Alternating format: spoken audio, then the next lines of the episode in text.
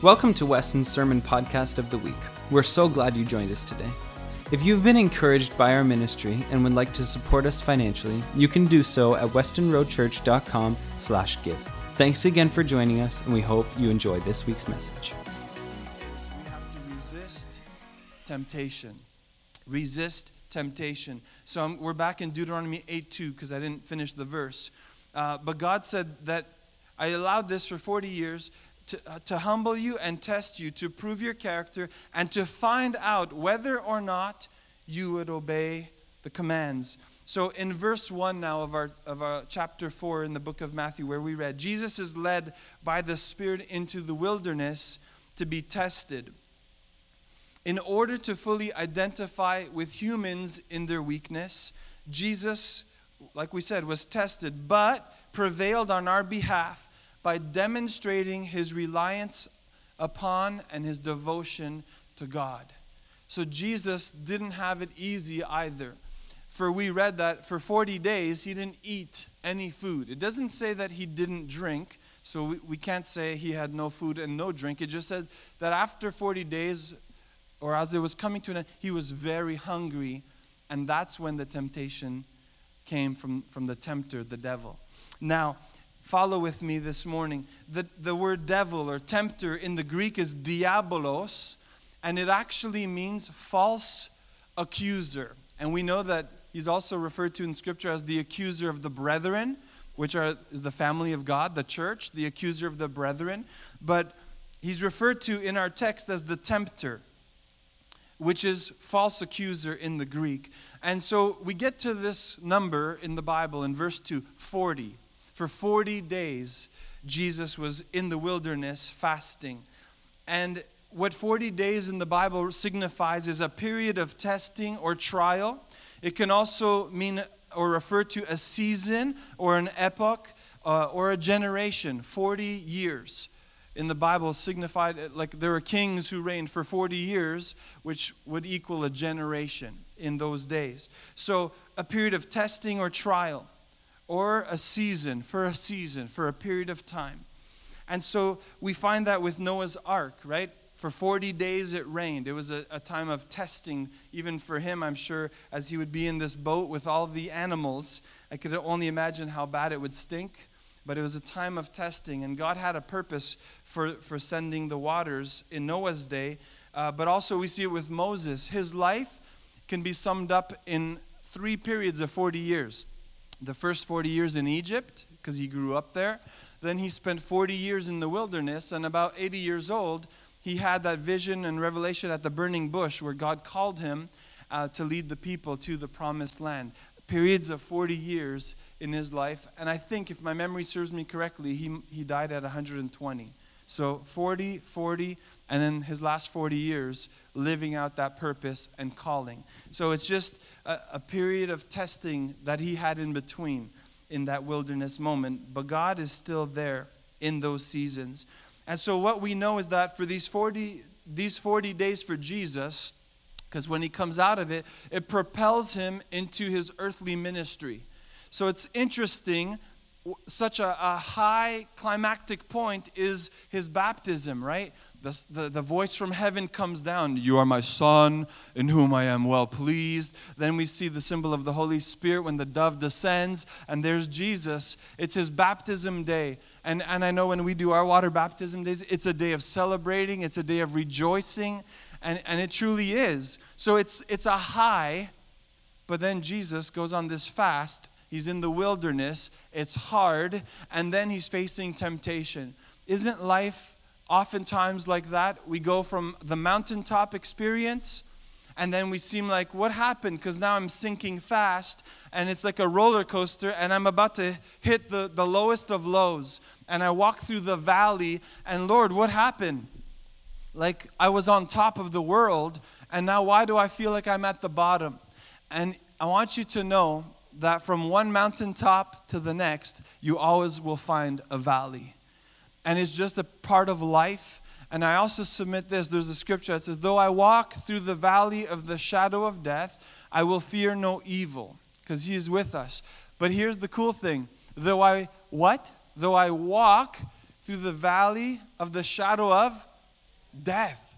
Wait a minute, I could walk in a valley of shadows of death. I'm walking, I'm not dying here. I'm just passing through. I'm just passing through a season or a period, and it's hard, but God is with us, and He is with us through it all. So I want you to know you might be on the mountaintop, and that's great, and we rejoice with you. Just like Dave Spataro's announcement. Or, like Spencer, they're saying this is a, a joyous time, yes, but it's hard. It's hard. We still haven't held our baby in our arms yet. And it's hard. But here's what we know that we are just passing through the season, and we know that God is with us through it all because He's promised it to us. Can you say amen if you believe that? So it's 40. I just had to, to park there for a second because oftentimes we just want the good stuff. And I want you to know that to get to your next mountaintop, maybe you're going to learn things through the valley that you would have never learned otherwise. So just say, okay, God, I know you're with me. Now help me through this. So when Jesus is in this season for his life and his time, just before he's about to launch into this ministry of his, the tempter shows up. Just before we get to those three things that he was uh, spoken, that the tempter spoke to him, I want to say this. If you're in the valley today, know that breakthrough is waiting for you on the other side. Know it and believe it. Even if you don't see it with your eyes, you need to trust God. And here's the thing Jesus' ministry was explosive. In fact, it transformed the world all the way till we find ourselves today. But he had to face temptation.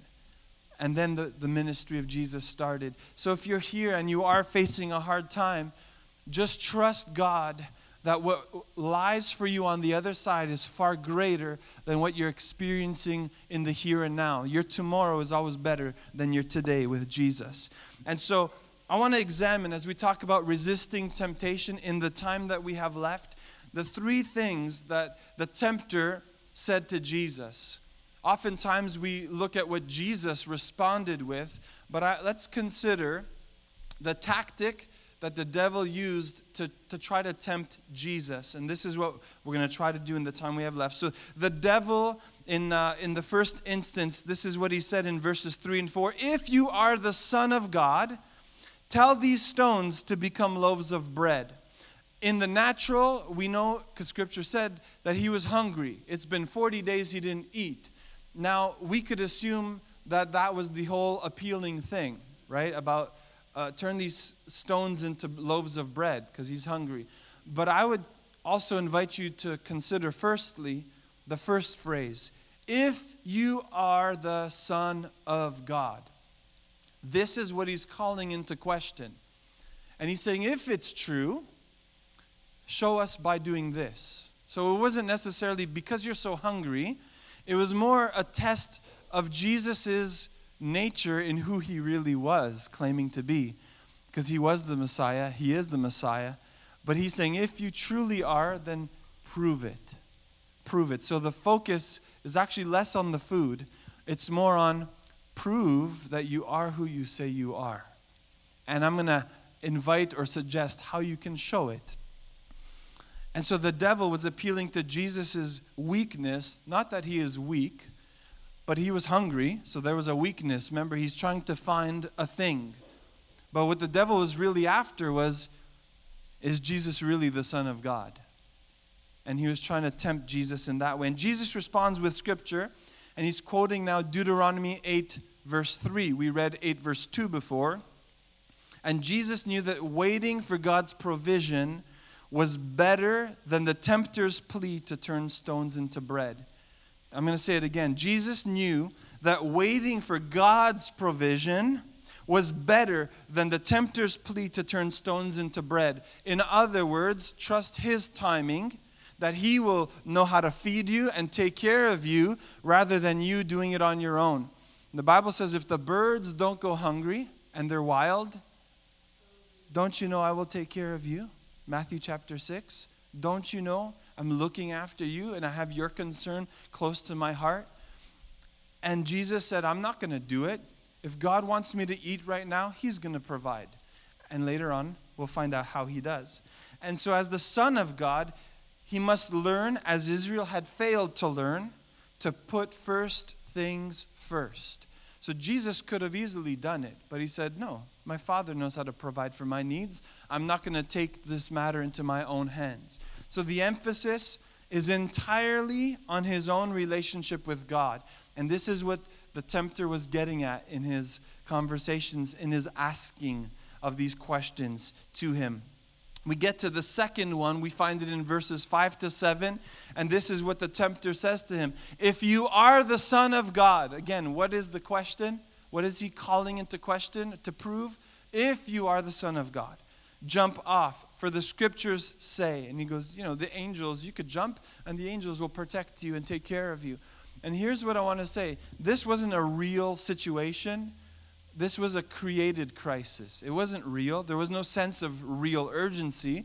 It's not like my son just had a car accident and I have to run, and, and, and Lord, I, am going to call your angels to. Pray. It was a made up scenario. And Jesus said, I'm not going to get involved with that. I'm not going to test God, throw myself off, and see if someone will, you, you will send your angels. He goes, This is a, a made up situation. And we have to be careful in life that we're not making stuff up to try to attract God's attention. If you call yourself a son or daughter of God, you're a believer, you already have his attention. Because a father's affection is always towards his children. And so God is, is not going to let you fall in the way that he knows how to save you and protect you. So follow me for a second. Jesus said, this almost fell. Uh, Jesus said, I mean, he could have done it. He's God, fully God, fully man. He could have done it. But why would he listen to the devil, the tempter? Notice in Scripture, because you probably have to reread this when you get home a few times. But until this point, he's just called the tempter. He's just called the tempter. And then Jesus, on the third time, finally is going to reveal and call him by his true name and tell him where to go. And, but we see yet again the devil is calling into question Jesus' relationship to God. In other words, do it to silence any lingering doubts about your relationship with God. People were present at the baptism, but now prove and confirm it that is, is really true. And so the devil here now uses scripture too, because that's what he says, right? He says, if you really are, then he says, jump off. For the scriptures say, surely he will cause his angels to take charge over you. So the enemy of your soul knows God's word too. He can even know how to quote it. But what we need is the discernment of the Holy Spirit to say, what is really going on here? What is going on? And, and I want to say one thing as we get to the last one God is the creator, not the devil. The devil was created by the creator, but he was thrown out of heaven because he wanted glory for himself. And God said, I don't share my glory with anyone else. So he was cast out, and he has no creative ability. Did you know that? So all he does is he takes what already is created and tries to distort and pervert what it is for his own use and for his own purpose. This is all he can do. And I'm going to just go into music for a second, but I can get carried away, so I'm, I'm not going to go too far in. But worship, what we did at the beginning of our, our service together, lifting our hands, lifting our voices, and singing together, magnifying the name of Jesus, the devil doesn't like that. That's why secular music, I'm a musician at heart. I play drums, I play piano, guitar, bass, all of that.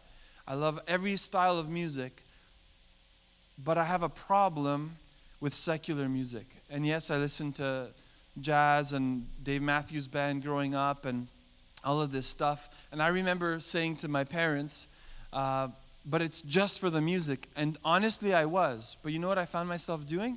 As much as I love the drum parts and the lead guitar parts, somehow the words of those songs were rolling off the tip of my tongue. And I thought, but I never tried to learn the lyrics. And I, never went out to learn the words of these songs. Some of them I, I began to like Google them and read the lyrics. And I was like, oh my goodness. The story or the theme of this song is so perverse, but I thought the music was so good. and, and the Lord began to convict my heart. And He said, if you, if you love music so much, why don't you, you play your instrument for me? And let that be your, your source of joy. And that's what I do. Sometimes during the week, I just get up on the drums, and to others, it might sound like I'm just making noise, but it's a joyful noise unto the Lord. And, and the thing is this the devil wants us to take us from this place where we worship God to where we're at a concert. This is no longer called a platform, it's a stage where there's a man who's saying, throw your hands up, or however they want to do it. And people who pay money to show up are lifting their hands to a person that's on a stage. What a distorted picture of worship. And by the way, the devil was the choir director in heaven. He would awaken the dawn with music in heaven. And so I'm, I'm convinced that if he can get us to lift our hands to other people and other things in music, then he's saying, Well, I'd rather them worship them than the Creator. You see, he takes and he distorts. Sex is another one where you hear the word sex in church and you think, oh, it's so dirty and so perverse. No, God created it.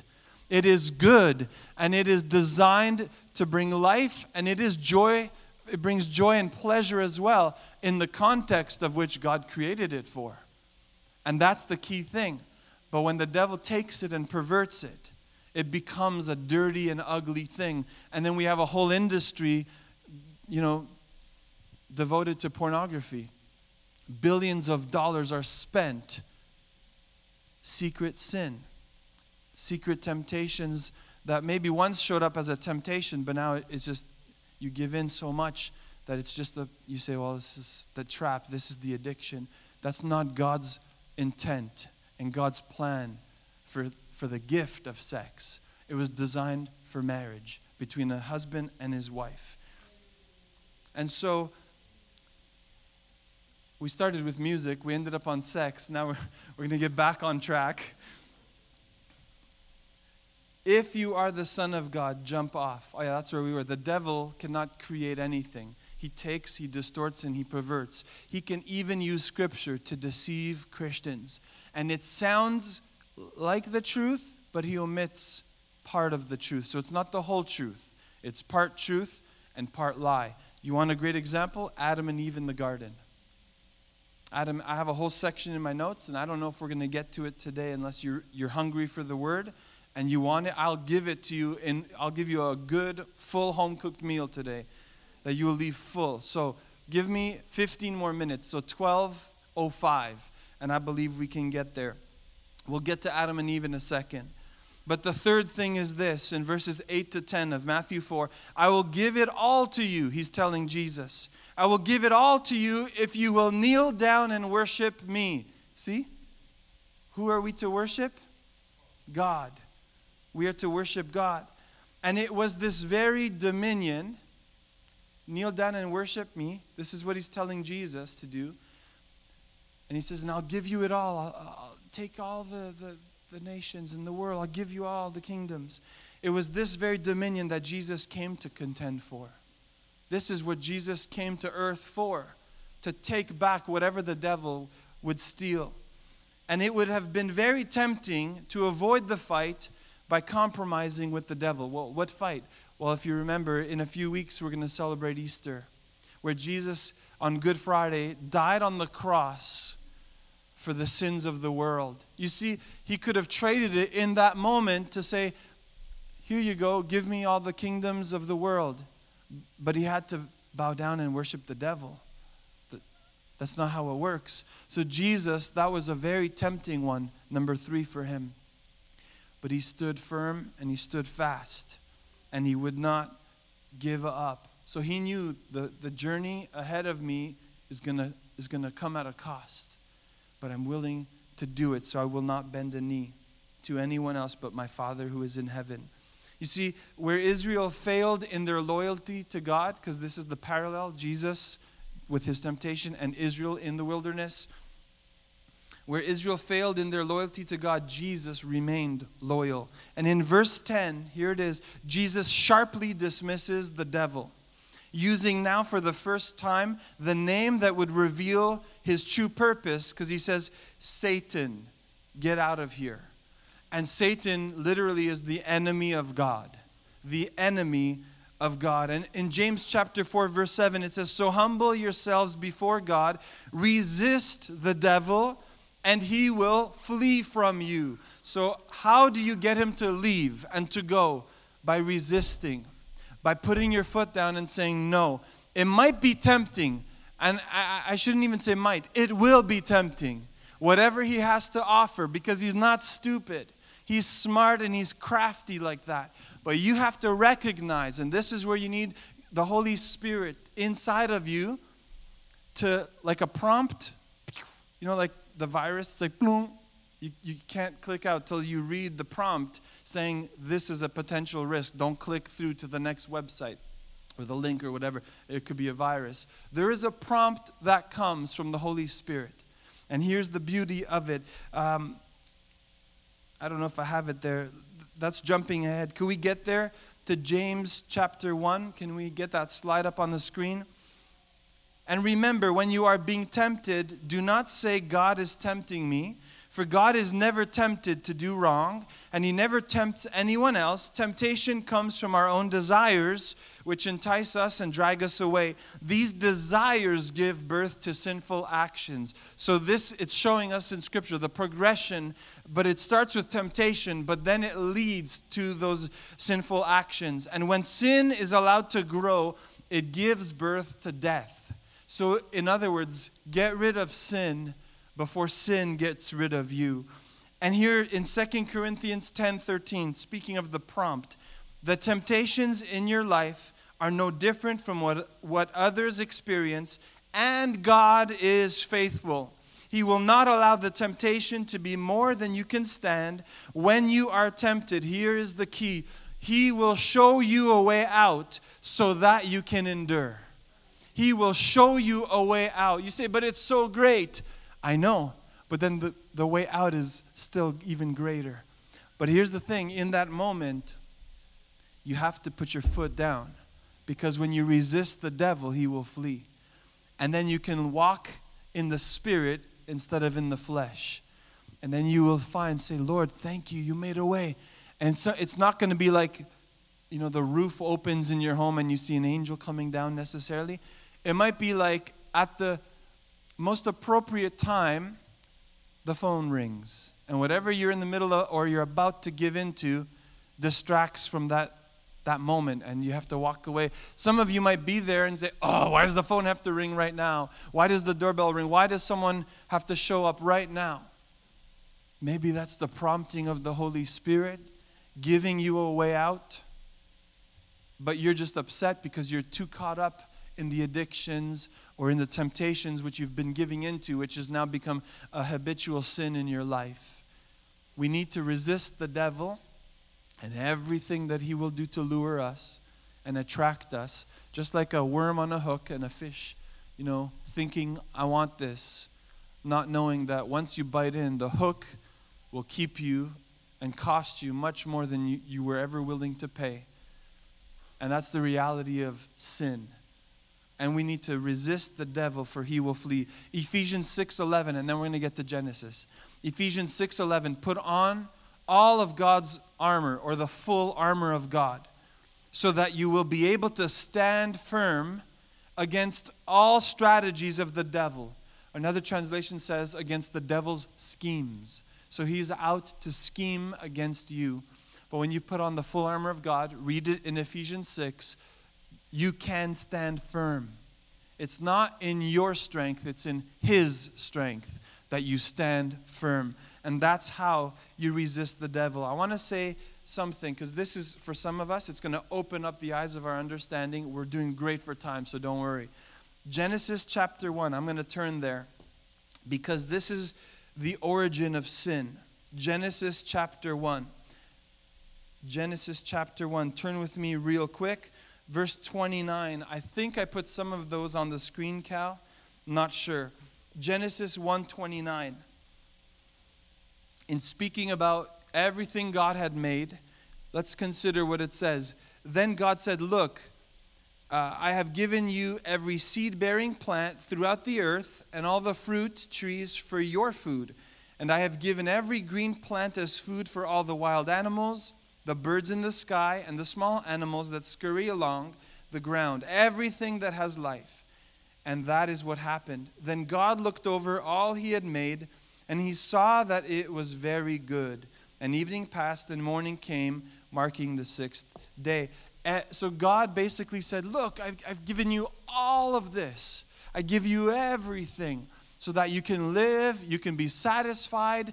And God looked at everything He made as the Creator. He has the right to stand back now and say, and it's good. It's good.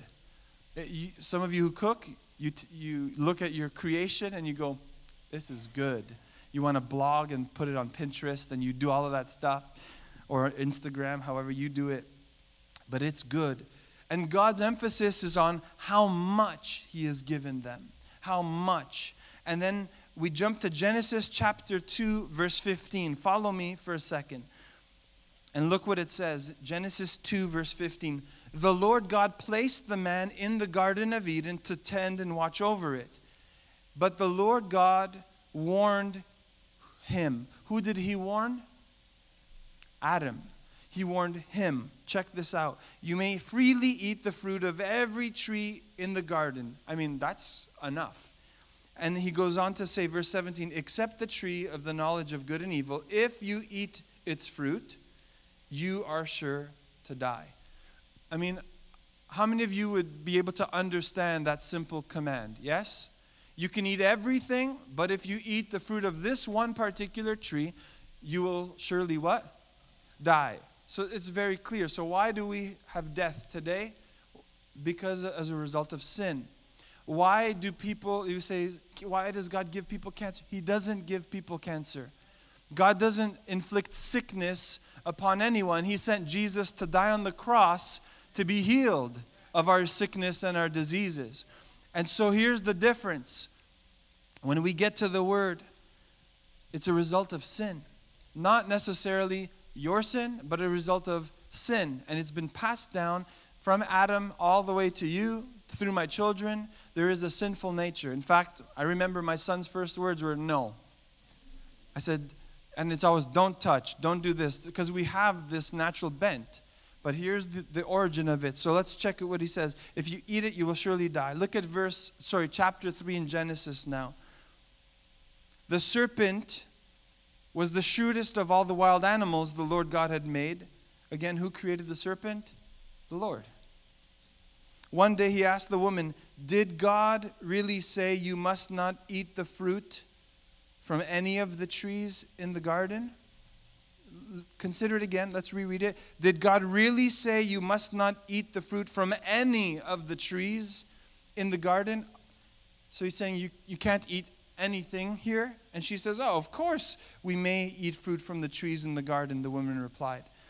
It's only the fruit from the tree in the middle of the garden that we are not allowed to eat. And God said, You must not eat it or even touch it. If you do, you will die. And she quotes the instruction that God had given, right? True, except not entirely. Let's go back. We read it in Genesis 2:15 where the warning came. Actually, verse 16. But the Lord God warned him, You may freely eat the fruit of every tree in the garden, except the tree of the knowledge of good and evil. If you eat its fruit, you are sure to die. Let's jump back to Genesis chapter 3, verse 3. And she says, God said, You must not eat it or even touch it. But God never said about touching it. He only addressed the eating. And you might say, Pastor John, where are you going with all of this? Well, let me, let me share with you where we're headed with that. Who was the instruction given to in Genesis 2:16? To Adam. So it was revealed to Adam, and then Adam would have communicated to his wife, Eve, right? So she didn't receive it firsthand from God, she received it from her spouse. And I'm sure he would have possibly communicated what he heard, but here's the application for us today. This is God's word. if all you do is show up to church and you don't open up the book for yourself, how will you know what God has truly said? Not that I would ever conjure up a lie and not preach God's word, but maybe God wants to speak to you out of the volume of this book. But you're not even listening, you're just making up stuff. And I truly believe that's how we have legalism in the church. It's that we've been around so long and we've heard a lot of people say this is wrong and that is okay. This is bad and uh, uh, but this is good. But when we get to the word, is it really there? Is it really in God's word? I remember when my mom got saved from the Catholic Church. Um, she gave her heart to Jesus. Uh, she was about 17 years old, and she said, uh, We couldn't wear any skirts or dresses. I couldn't wear makeup or earrings anymore and, and there was this legalism in her day, which as a 17 year old, I was like, Mom, what did you look like going out with no makeup on? How did you make it? She goes, I would sneak out of the house and I would wear, you know, whatever, and then I would put my, my other clothes on, and my dad didn't know. And she said, Once I got caught and I got strapped for it. And then today, it's like it's a non issue. It, it doesn't matter, it doesn't change my relationship with God. But that's how legalism is born in the church. And we have to be careful that we don't take legalism and turn it into gospel and doctrine. And, and I say all that to say this know the, the, the revealed word of God right here. Don't just listen to a preacher or a podcast. Know God's word for yourself. This is how God revealed it. It's uh, accessible to everyone and available. And some of us, don't even pick it up. And some of us just say, well, I'll hear the message and that I get filled up and that gives me enough for the week. But God wants to communicate to you. And listen, Jesus, when he was tempted or tested, what did he say? It is written in the Word of God. If you don't even know the revealed Word of God, which is given to you, or you can go and buy it or download it in an app today, how will you fight the devil? how will you know? Did God really say? Because if, if, if your tempter would come your way and say, Did God really say you have to go to church? Really? Like, do you have to go every Sunday? Did, did like, and you have no answer because you don't know that God's word says He commands a blessing when we dwell together in unity, and, and or not to forsake the gathering of the brethren. God wants to do things through His church, but we have to be here. We have to be willing to show up and be the church. And so here's the thing know God's word for yourself. I love preaching God's word. I'm passionate about it. And I pray you it comes across that way every time we gather. But here's the thing you need to be passionate about His word. You need to know God's word for yourself because I'm not with you in the nine to five, Monday to Friday. I'm not with you. His Holy Spirit is. But if you know the word, this is the power of having His Holy Spirit and the word is you, you don't even have your Bible while you're at work, perhaps. But as you're going about and something happens, someone comes to you, asks you for advice, wisdom, the Holy Spirit brings back to remembrance. And uh, like as you open up your mouth, you weren't even ready to say all these scriptures, but they just come out. I know some of you have that, that experience. It happens with me all the time. I'm like, wow, where did that scripture come out from my memory? Because it's in my heart. Even if I read it a month ago, it's still, the Holy Spirit is able to recall it in my memory sometimes. And, and at the right time, I'm able to use it for His glory. So listen resist the devil, and he will flee from you. But He gives us a powerful tool called the Word of God. And see, Eve didn't know it for herself, it was communicated by her spouse. Today, we have no excuse because we have God's Word and we have His Holy Spirit. That's why I wanted to get into Genesis, because I, I know that some of us need to hear that. Would you stand with me to your feet as we close? 1206, I was one minute over. I humbly ask for your forgiveness. Not really. Um, but I, I, humbly approach every time we gather. I, I believe with all of my heart that God wants to accomplish His work in your heart. And today, if you struggle with temptation, my prayer as we close today is that you struggle no more, but you would resolve and take a firm stand against the devil. In verse 11 of Matthew 4, and we close with this Jesus said, Satan, get out of here. He called him who he is now by his name. Then it says that angels came and ministered to him. That was God's timing for provision. What that actually means is those angels that God sent to minister were likely giving him the provision of food that he was actually hungry for. Take, it's not that he was emotionally hurt by the, by the devil, he took authority over him, but the hunger in him now, he was, he was ministered to. The provision was brought, but it, it was in God's timing, not in his own ability or responsibility to, to do what the devil said he had to do in that moment at that time. God will take care of you as you yield your life to him and as you continually walk in obedience and say no to temptation. Temptation is not sin, but when we ponder it enough and we consider it enough, it becomes tempting enough, we desire those things enough, we begin to give in to them. So, my prayer is the prompt would come and, and it would be like quick in your spirit, and you would resolve to say no to the devil and yes to God, yes to His Spirit as He would lead you. That is how you live the victorious life. Greater is He who is in me than He who is in the world. Let's pray today. Father, I thank you for our, our gathering today. Lord, I know that people are leaving here encouraged by your word, by the, the word of testimony from Lena and Dave Spataro. And Lord, we also stand together as a church for Spencer and Ashley and their baby Silas. God, as they're in the hospital, we pray for a mighty miracle of God to touch that baby. Father, we pray for his broken shoulder. Father, that the, the healing would be quick.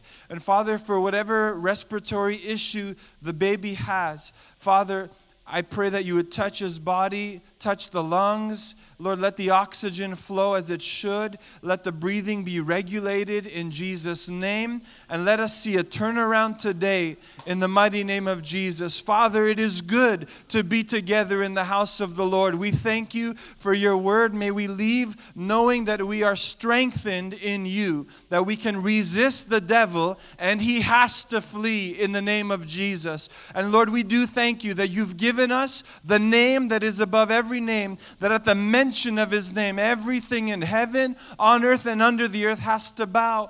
And so, Father, there's nothing that come, can come against us that the name of Jesus cannot crush.